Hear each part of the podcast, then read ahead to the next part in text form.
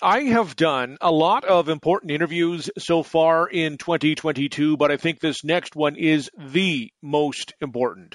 Forget about COVID for a minute. Forget about convoys. Forget about the Olympics. Stop what you're doing and let's talk about the story of a 14 year old girl from Tillsonburg who needs life saving surgery. Her name is Kaytlyn McKibbon, and she has a rare condition called thoracic outlet syndrome. It's bilateral, so it's in both sides of her body. It is something that happens when blood vessels or nerves in the space between your collarbone and your first rib are pinched. It can cause blood clots, and it needs to be addressed. The problem is, in Kaytlyn's case, the issue is even more pronounced, and there is not a doctor who will take her on as a patient because the risk is too great. Now, her family has found a doctor in the United States, but that comes at a cost of nearly $300,000. The family has set up a GoFundMe, and so far they are short of their goal. I will share the info at the end of this interview. I will tweet it out as well. There is a process wherein you can apply to the province to cover healthcare costs, but the success rate on that is not great, and time is of the essence. To talk about this, we are joined by Kaytlyn and her her father, Dan. Thanks to you both for joining me. Thank you. Yeah, thank you. Uh, Kaytlyn, maybe just to, to start with you, when did you first notice uh, something was wrong? Um, actually, it was pretty sudden. Um, I've always had like really cracky shoulders and stuff. Even before I had a phone, um, I had a lot of um, adults and even people my age the, they would tell me they'd be like, "Oh, you're spending too much time on your phone. That's why your shoulders always hurt." And I'm like, "Oh, I don't have a phone." um, at the time, I remember it was just around Valentine's Day when it first happened.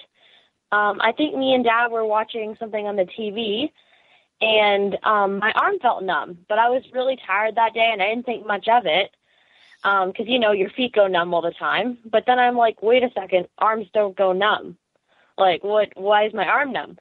So I went to the kitchen because I'm like, oh, it's probably maybe I got something in my arm or maybe I bruised myself, like something like that. And I go to the kitchen and like it's purple, like it's completely purple. And I'm like, what? Like I was like, I was totally scared. Like I didn't know like what was wrong, like what was happening. Um, but I was trying not to freak out. Um, we ended up going to St. Thomas at Merge that night. And I remember they didn't know what was wrong, but they knew that there was a clot that was blocking um, a vein that was causing like blood flow to not go to my arm, which was causing it to swell up and turn purple. Um, but yeah, it was it was quite terrifying actually, and it really hurt. Like it was like um, you know when someone takes your blood pressure, it's like that, but your hands numb, and it like really hurts. Like someone's like almost squeezing it like way too tight. Um, but yeah, it was it was really weird to be honest. I can I can imagine. I mean, so how long did it take them to figure out what exactly uh, was going on? Oh, yeah, um, yeah. They they uh, well in the hospital they were. I mean, as Kaytlyn pointed out, they had basically uh, determined that there was a clot there, but in, ter- in terms of the origin, they had to do a, an ultrasound first to find out in a CT scan and uh, that's when they saw the clot. The only thing is they didn't know what exactly caused it, and um, leading in up to that, they you know they kind of assumed that it was um, probably potentially even genetic because there are blood clotting disorders people can have, um, mm-hmm. but also uh, mechanical impingement. And and uh, wasn't too long after, I guess uh, there were some additional ultrasounds and a CT scan oh, that no, basically revealed I... there's a mechanical impingement. Yeah, I mean, remember Dr. Tolle did a bunch of like DNA tests, like to try and see if it was a clawing disorder, which yeah. it isn't. Um, yeah. Yeah, I'm just. I've had it for so long now. I'm just trying to figure out when it like started. Like I would say a couple months. I mean, they definitely didn't know at the beginning. That's for sure. Yeah, so, it took it took a while because they had to put her on blood thinners in order to get the clots uh, addressed. And when you're on blood thinners, they can't do the DNA testing to determine if there's any natural uh, sort of underlying genetic pre uh, you know preconditions. So uh, eventually, they were able to find out that there isn't, and this is purely a mechanical impingement issue. What does it restrict you from doing? Like I was reading, you can't put your arms over your head, right? You can't lift them up. That because that causes some issues. Yeah. Um, yeah. At the beginning, I could still kind of lift my arms above my head, but like, like I can't do it now. Um, I used to have long hair, and um, when brushing long curly hair, you have to like kind of work from the bottom, go to the top. I can't do that. Like I literally, I can't brush my hair at the way top. Like I can't, I can't do that. Um, I can't wash my hair. Um, getting stuff that is in high cabinets, I can't do because I can't lift my arms that high. Um, hats. Well, think Um, swimming activities. I can't do uh, my hair up either. Yeah. Uh, So, so Yeah. Dan, as, as a parent, uh, how difficult has this been?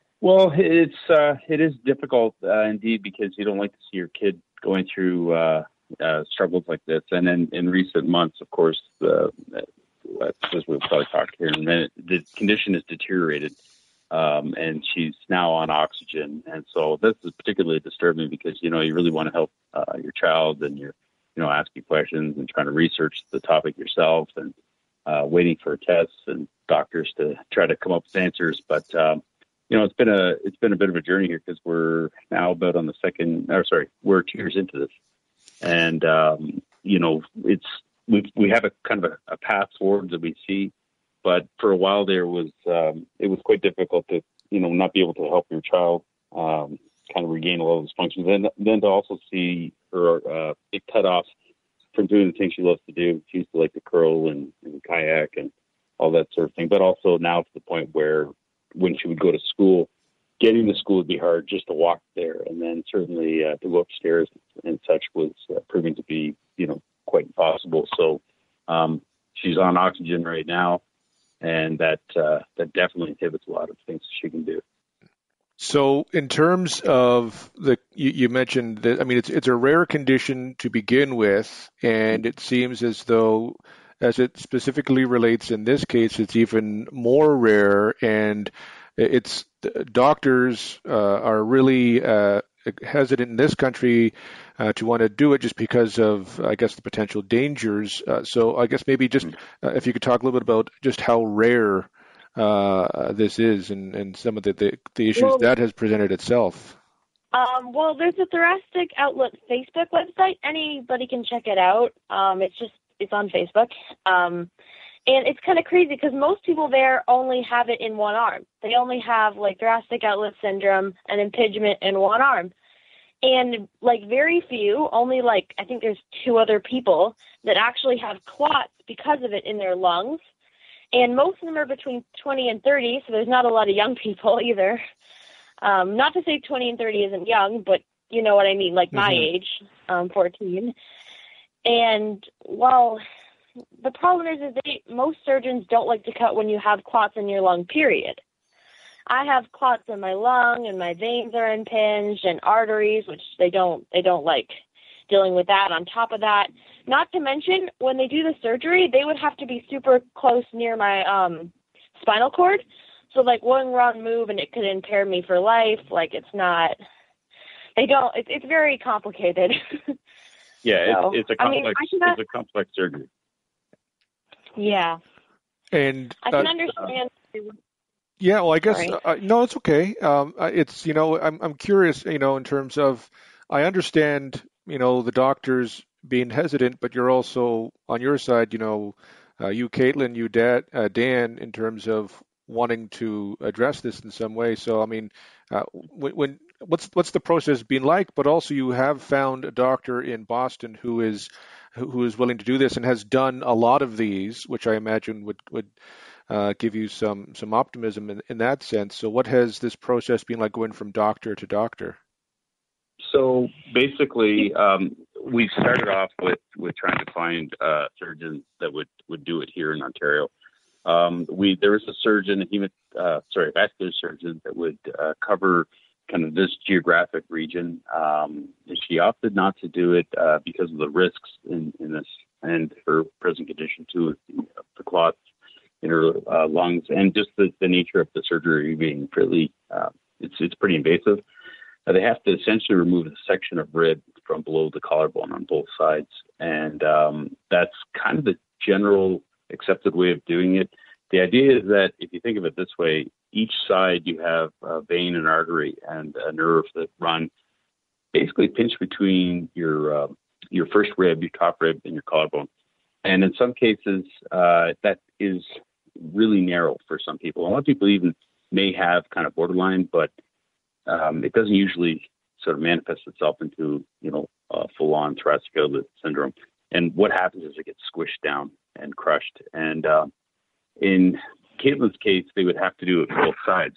Now, part of the issue is that uh, because of that and her age, and as Kaytlyn had uh, mentioned to the uh, lung clots in her lungs, it makes it particularly difficult. So we've had um, a couple surgeons outright tell us, uh, no, there's really only a handful of vascular surgeons in the province that'll actually do this.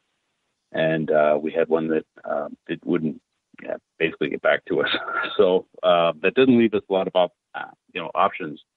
There was a uh, vascular surgeon that we found through uh, some contacts, yes, St. Mike's in Toronto, and um, he normally performs on adults. And he said he would consider looking at this. He definitely agreed that this was definitely required. Um, however, his concern is her age and the fact that you can potentially have the rib grow back. So into your early adult age, your ribs keep growing. And I guess when they normally cut the section out, it can regrow, but potentially also grow back into making contact with those uh, veins, uh, the vein, artery, and, and nerve, and cause um, lack of use of your uh, appendages, like your arms. Um, they can cause nerve issues. You can have all kinds of complications.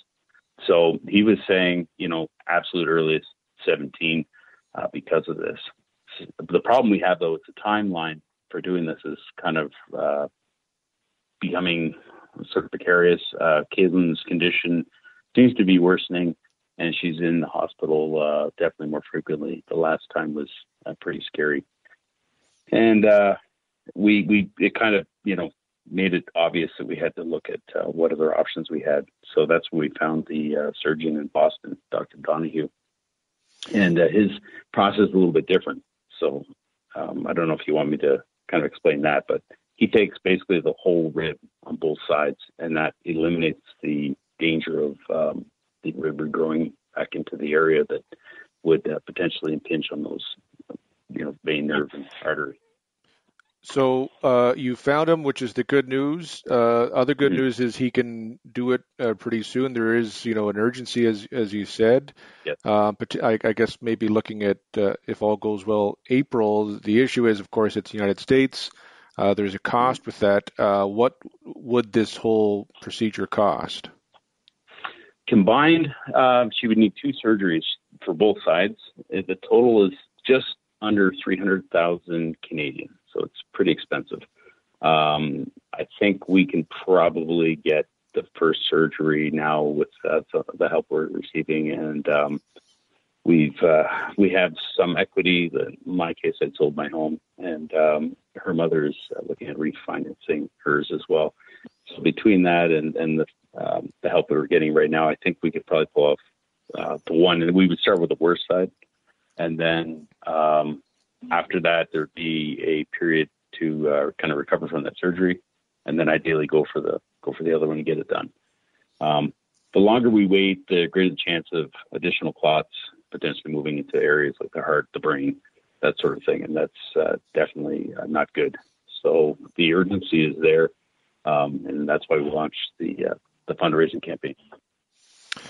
So uh, I will make sure people know uh, where uh, to do that and where people can donate and get more information. Um, before we run out of time, uh, Kaytlyn, um, what do you look forward to doing after this is fixed? Uh, I want to leave people on uh, looking forward because we'll we'll get this taken care of. So what do you look what are you looking forward to doing after this is all done? Um. Well, I mean, I know this is going to kind of sound dumb, but swimming again. I I really miss swimming. I've I've loved swimming and curling. Um, I actually was supposed to do professional curling this year, um, ironically, with my best friend, and I just I really miss like hanging out and being able to do things that well, you know, my friends can do and I can't. So, not to mention, um, not carrying around portable oxygen. That would be lovely. so, yeah. Well, I think that's a great goal uh, to have, and uh, we'll we'll strive towards it. Uh, Kaytlyn, uh, Dan, uh, thank you both uh, for joining me today. Thank you very much. That's Kaytlyn and Dan McKibbon. To donate to the GoFundMe, go to gofundme.ca, search for Dan McKibbon. His last name is spelled M C K I B B O N. The GoFundMe is called Help Kaytlyn Get Surgery to Save Her Arms and Lungs. Kaytlyn is spelled K A Y T L Y N. A link will be included in our web story on this. I will also tweet one out with the link on my Twitter account. You can also email me and I will send you the link.